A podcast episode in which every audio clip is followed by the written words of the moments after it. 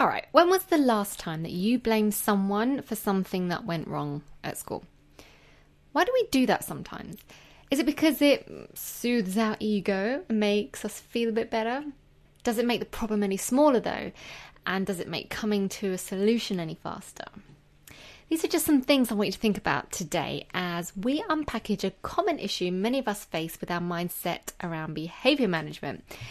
And I'll share a story that happened to me too that I had to own up and face up to. so, if you're new here, hello, hey, I'm Katie, welcome. I am a full time teacher from London. And I just have a real passion for helping you be the best teacher you can be, and I like to do that through personal development, which is what all this podcast is about. So, you're listening to episode 54 of Teach on Teach Strong, and on Wednesdays, I like to come at you with a quick quote just to give you some food for thought as you make it through the week. So, today's quick quote is when you blame others, you give up your power to change. So, at the beginning of this episode, I asked you to think about a time when you last blamed someone for something at work. Did you think of anything? I'll give you a bit longer. okay, it's all right if nothing comes to mind right now and it pops into your head later on as you're pondering over this message. But if you did think of something, answer this honestly was it really their fault? Or can you accept any responsibility to what happened as well? So, when things go wrong at work or, you know, life in general, we tend to park ourselves in one of two camps. Number one is what I call camp victim, and the other is camp accountable. Now, in camp victim, we tend to sit around the fireplace, blaming everyone else, making personal excuses, and waiting and hoping that things would just get better. We sulk, we whinge, we pity ourselves as we poke the fire with a stick. okay? Now, on the other side, in Camp Accountable, it's a little bit different. We lay out all our equipment or facts on the ground in front of us and we objectively acknowledge what the truth is. We hold our hands up and take personal responsibility for our part in situations. Then we get to business putting together a plan to find solutions and make a change for the better. Okay, let's break down a scenario that I had then, shall we? Because that's always fun, picking apart my silly experiences. All right, so this is something that happened very recently. And I was teaching a class of 14 year olds, and they were so well behaved and working peacefully. It was delightful.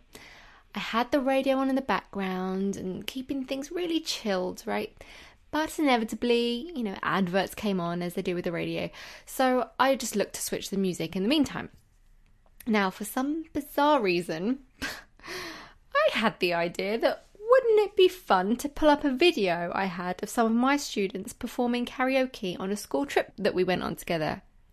Mm, it, it was really funny. I have to say, it was absolutely hilarious.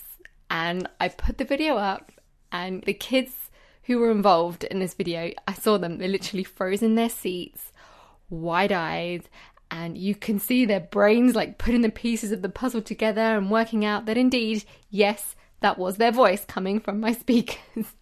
they looked up, cracked up at the video of themselves singing, and ran to the front to get a better view of the screen. Oh, well, that was that, wasn't it? Within minutes, I had my class up in a riot out of their seats, hysterically laughing at the screen. Um, and then I led them down a rabbit hole of looking through all the photos from said trip and watching all the videos, and I lost them. They were gone. Yeah, behavior completely down the toilet. And I admit it, it was completely all my fault. all my fault. Now, I could easily have parked and camped Victim over there and started getting angry at them that they didn't know how to control themselves and boo hoo, aren't they naughty, sulk, sulk, whinge, whinge. But no, not a chance. Accountable. This was all my fault and I knew it. They were fine before I hyped them up. It was my fault. I led them down a road that got them all wound up. So, anyway, I analysed the situation, I owned it, I came up with a plan of action, and I managed to settle them back down and then made a mental note never to do that again. Ah, life. We live and learn. It's all part of the fun. So that's what happens. When you blame others, you give up your power to change.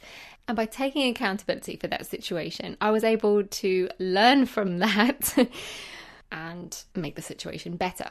I think if I sat in camp victim and got really angry at them for running out their seats and shouting and being silly, I, I wouldn't have learned anything from that situation. I would have just got myself all angry and whingy and whiny and moany. But this way, I was able to get them back, calm them back down again, and I learned a lesson along the way. All right, so when you blame others, you give up your power to change. You have to think objectively was this thing my fault, or at least did I have a part to play in this? And then you're more likely to be able to learn and grow from this situation.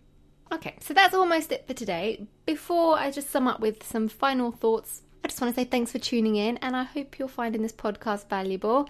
If you are, drop me a review on iTunes and subscribe, as all this is going to help us improve our ranking and spread our message to help more teachers. If you do write a review, just for a short amount of time, I am running a review contest. So if you just take a screenshot of what you say and email it to me at katie@teachersresourceforce.com, I'll enter you in a competition where you can win any five of my teaching resources or illustrations that you can use in your own classroom. I don't have an end date for the competition yet. It's going to be a surprise. Okay, your homework. right, when things don't go your way, you'll be going camping until the situation is sorted. Oh, yes. You're either going to go set up in Camp the Victim and sulk and blame everyone else and just wait for things to improve on their own, or you're going to go to Camp Accountable and you're going to look at the situation objectively. Look at the role that you may have played in this situation and work out how you can solve the problem or avoid it happening again in the future. But take note of this we all have the power we need to change, but you need to hold yourself accountable if you're to harness that power.